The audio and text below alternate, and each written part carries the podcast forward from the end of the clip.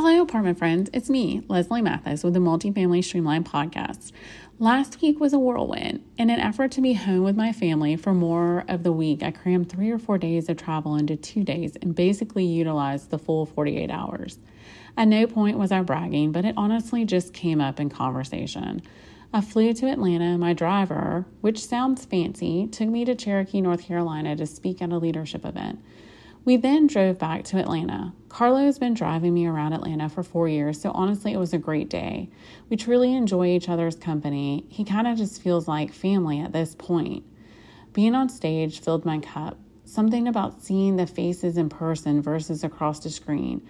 It just was awesome. The next morning, I had a meeting in Atlanta and then flew to West Palm Beach for an afternoon meeting. I took those amazing people to dinner for accommodating my crazy schedule, and then I flew home. Honestly, because Carlo was doing the driving on Wednesday and I was flying around on Thursday, I kept up with my emails and my day to day, but still had a few pending projects to get done Friday. Hang in there with me because I promise I have a point that I believe several of you need to hear. My youngest had a presentation at school on Friday, and for once I knew about it ahead of time and we could all coordinate schedules. It was amazing, and I was so proud of the person she wanted to represent in her project. The weekend hit, and we had so much to do. And when I sat down at my computer on Monday morning because I was too exhausted to work on Sunday night, a thought hit me. On Friday, I chose to be a mom.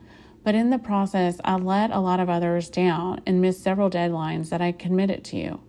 But the funny thing was, I didn't feel bad about it. You know why? Because for once, the person I didn't let down mattered a whole lot more than all those others. For once, as a mom, I got something right. See, lately it's been all work and no play for a lot of different reasons. And while this past week might have been one of the craziest, it was honestly one of the most fulfilling. My coach said it a lot in the beginning, and perhaps I have shared it, but that old crazy saying about fill your cup so you can pour into others, well, that simply is not true. You have to continually be pouring into yourself so you can overflow into others, all while keeping your cup continuously filled. Friends, that's where we are getting it wrong. We pour and we pour and we pour into our cup until our cup is dry. We can't gather the strength to move on. This business continually takes from us, but we have to find a way to fill our cup in a meaningful way that pours out to others, overflows to others. See, if you run your cup dry too many times, it just becomes harder and harder to keep up. So many of us are perfectionists by nature, which just adds to the level of stress. And we just don't want to let anyone down. Perhaps we tell ourselves over and over that once we get to that level, we can find time for all the things that are important to us, like our daughter's presentation. But the reality is, we must find the time now. I took a minute to look up the word sacrifice, and it comes with a pretty heavy meaning. It says destruction or surrender of something for the sake of something else. So often we are making sacrifices, but I just have to wonder if that is really what is needed. Do we make those sacrifices because we feel like we have to? Is it because we are too scared to ask? I know I put the pressure on myself. I own my own company and I don't have to ask for permission, and I have the flexibility to make my own schedule but I find myself overcommitting all the time because I don't want to let anyone down. And then sometimes in the process, I let them all down. It honestly just happened to me tonight. Things on my to do list that need thought or more narrative tend to linger, and I mean for weeks and months. It just sits there haunting me, but the reality is I could just knock it out, work a few extra minutes, get it done. Today, when I finally decided to just knock it out, I realized it had been 60 days. And I'm very certain that someone who trusted me, I let them down in a big way. They don't even know me well enough to know it wasn't intentional, and I take my word very serious. I am sure I'm not the only one that has this has happened to, you, but man, it feels bad. We have to learn to release and let go of the pressure we put on ourselves to be all the things to all the people. We just can't be that. We aren't perfect and we can't be everyone's cup of tea or whiskey in a teacup, whatever you want to call it. And that's okay. When we stop trying, we might just show up better and stronger than ever. So, how do we do that? First, I say it a lot and somehow become really bad at it. We must take ownership of our schedule back. Sometimes we have to attend meetings we don't want to attend, but we don't have to say yes to all the things. Second, we focus on the things that are moving us closer to our goals. This week for me, it was being a better parent. So that is what I did. I cleared my schedule, canceled the meetings, and saw Kinsey's presentation. The only time my phone came out was for a picture with my girl. Third, maybe you remove the distractions, minimize television, screen time, social media. What is the thing that is sucking your time that doesn't provide any forward momentum? I had to stop shopping for a while and limit my social media. I've traded television for books and bought a walking pad to get in my steps. If you hear me out of breath on a call, now you know why. Honestly, if you hear me scream, it's because I fell off. Okay, fine. I walk slow, so it shouldn't be an issue with either. There will be times we can multitask, such as walking on a call, but make sure it doesn't come at the sacrifice of the quality of your work. I got a standing desk so I could walk and do my pricing calls at the same time. Fourth, find an accountability partner. I feel so strongly about this that we really need to add to the podcast list to devote a whole episode to it. But for now, find a peer to hold you accountable. Fifth, find the thing that fills your cup daily to ensure you are overflowing into others.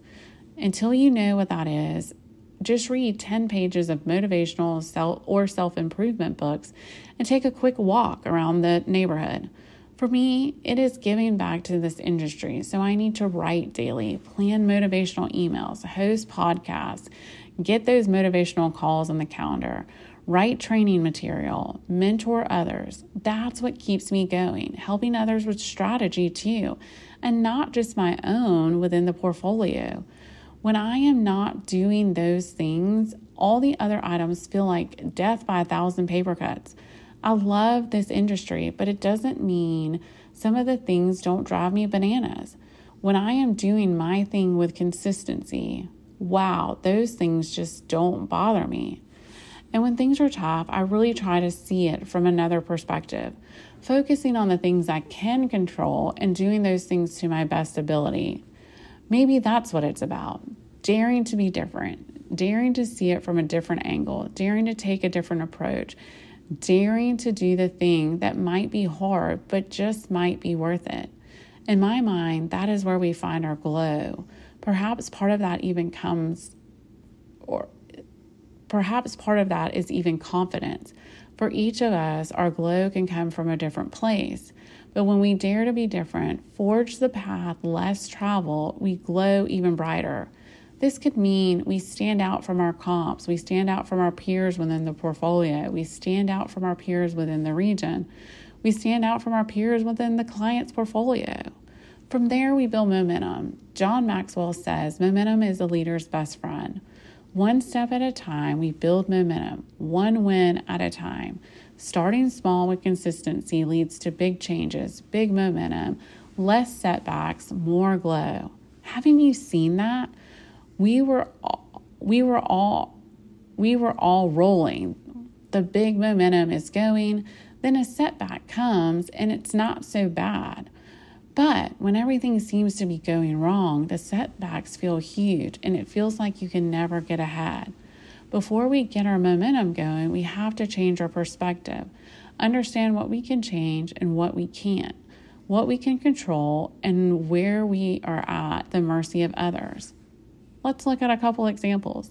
You're on a lease. We can't control the construction schedule, but what we can control is the prospect experience, the online presence, our social media, quality of reporting. You're on a takeover. We can't control all the past mistakes of the previous owner or management company, but we can control the experience moving forward.